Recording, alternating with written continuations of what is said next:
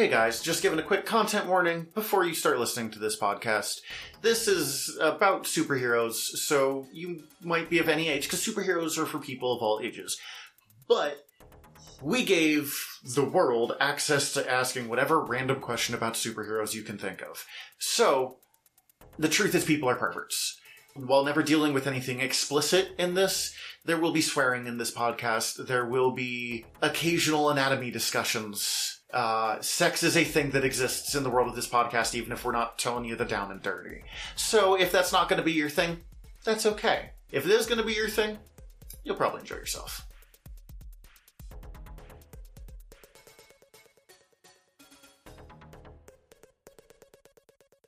Welcome to Word Balloons, where I realized that I didn't come up with a new funny intro here until the moment that we started recording. Yeah, that sounds about right for most of our other shows. That's how I do things. I don't plan. Ask my wife. I'm Zach. I'm Tyler, and we're back with more. Oh, you already said word balloons. You know that already. You you're listening to our show. It's word balloons. Anyway, we've been flying high on our own hot air, but we've stopped in again to answer your nerdy questions. So with that in mind, Zach, what is our question this week? This comes from my friend Sarah, who she didn't tell me it was from her. It was, but I knew her well enough. This was super from Sarah.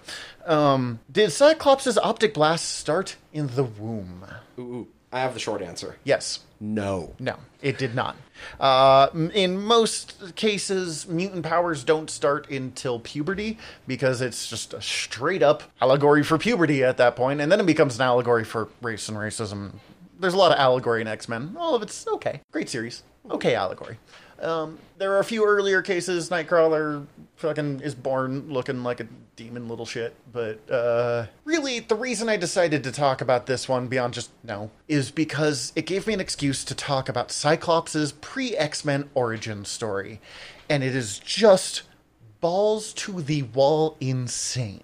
All right, let's give it to us. What's the 'Kay. story?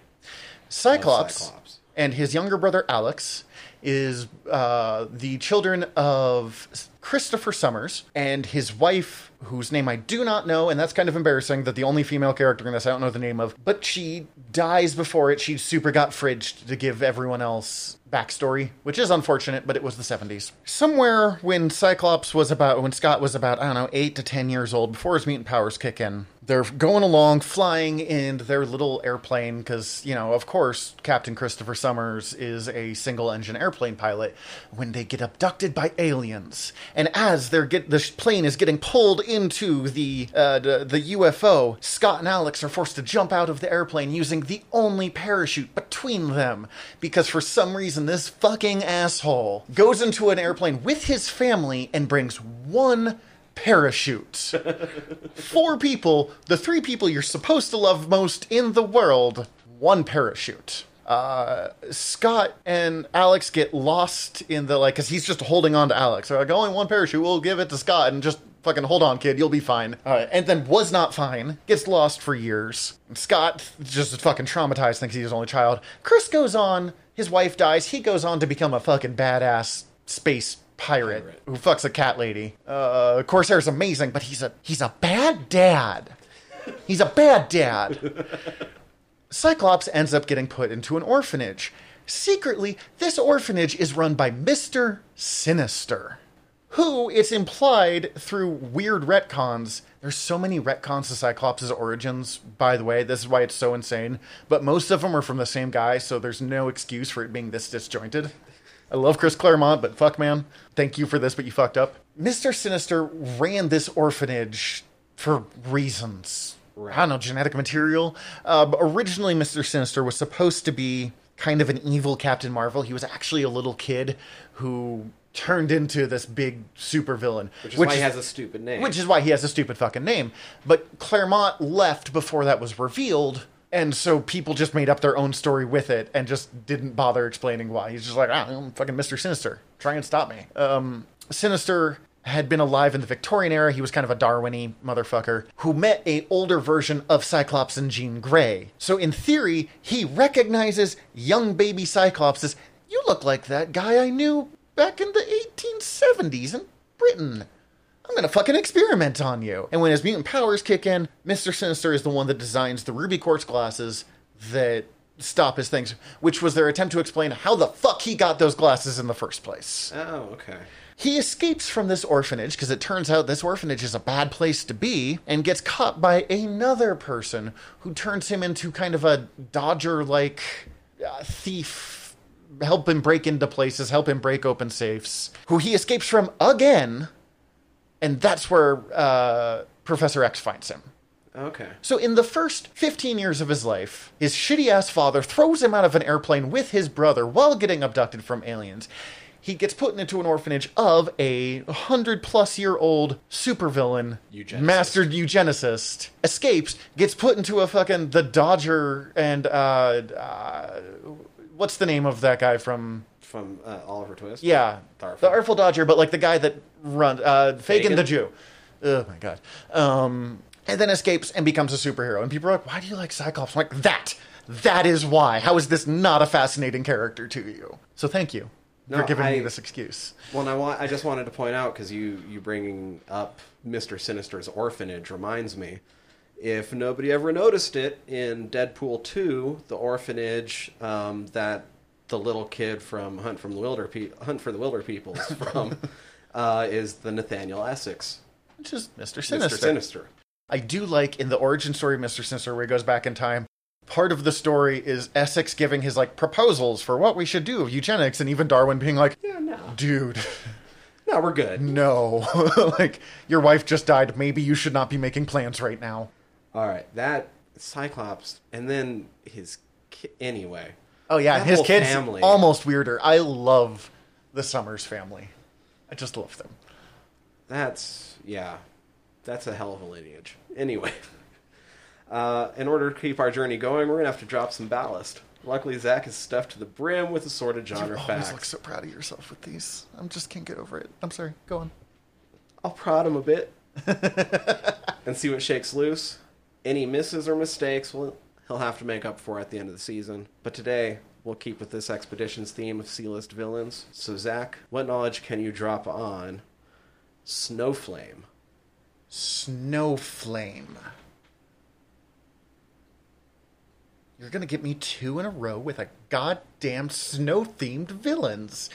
Uh, I don't suppose he later changes his name to Effigy or something like that. No, that's something else. Um, fuck it. Give me a hint. Give me one hint. Let's see if I can find anything, and then I will do a redemption. Uh, fought the New Guardians.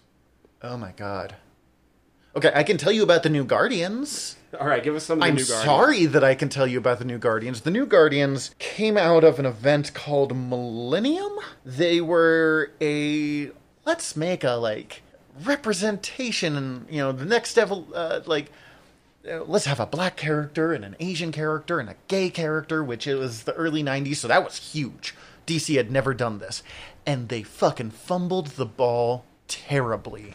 I had heard about it, I wanted to try the series out, and I bought the whole thing for a buck, and I wasted a dollar. The New Guardians. Oh my That god. bad, huh? One of the main characters is this is a slur, so I really apologize. Tom Pieface, I forget his last name. He was a sidekick to Green Lantern who was Inuit, and his nickname was Pieface. So, Oof. whoo boy, racist. Who gained some kind of weird powers. I don't remember what they were. There is the first gay, openly gay character in DC history who was later redone in the Midnighter series is pretty well. I do not remember his name, but he was flamboyantly gay. He kept referring to himself as an old auntie and uh, dressed super like girly and was just so oh girl. And later on, halfway through the series, they tried to fix it by making him more manly, and it was still bad. It was just bad. Uh, in the first or second issue, they all fight the Hemogoblin, Oh no. and they get AIDS from it. oh. Oh, buddy. And one of the main plot lines of the New Guardians is dealing with the fact that they all have AIDS. And the first gay superhero is like, "Oh, honey, I'll teach you like how it goes." Basically, like it's oh no.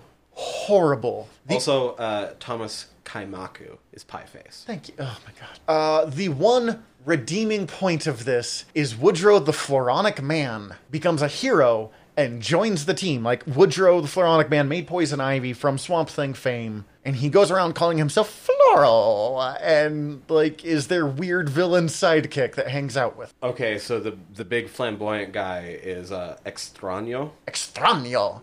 Ah, spa- Gregorio de la Vega. He's actually kind of great in the the original appearance, super problematic, and then when they bring him back in Midnighter, in a you're legitimately a gay Spanish Doctor Strange, and I love everything about that sentence. As for who fucking ice fire, snow fire, I got Snowflame. I got nothing, but they're probably bad. This is going to be a really fun makeup round at the end of all of this. I cannot wait for you to explain who this is to the people. Oh my god, yes. Okay. I think that's what we got. That's what we got. That's it for today, folks. We're taking off. Before we go, we'd like to remind you to hit subscribe and check out all of our sister shows over on the Earwyrm Podcast channel. Uh, go to earwyrm.com, E A R V V Y R M.com. Uh, other ways to get in touch with and follow us will be down in the show notes. As always, we want to give special thanks to our editor, Stephen Gady. Until next time, I'm Tyler. I'm Zach. Bye. Hey there, listener. This is your editor and stowaway, Stephen. Wanted to give a very special thank you to Ian Ford for letting us use their song Tracks as our theme song. To hear more of their music, you can check them out on SoundCloud.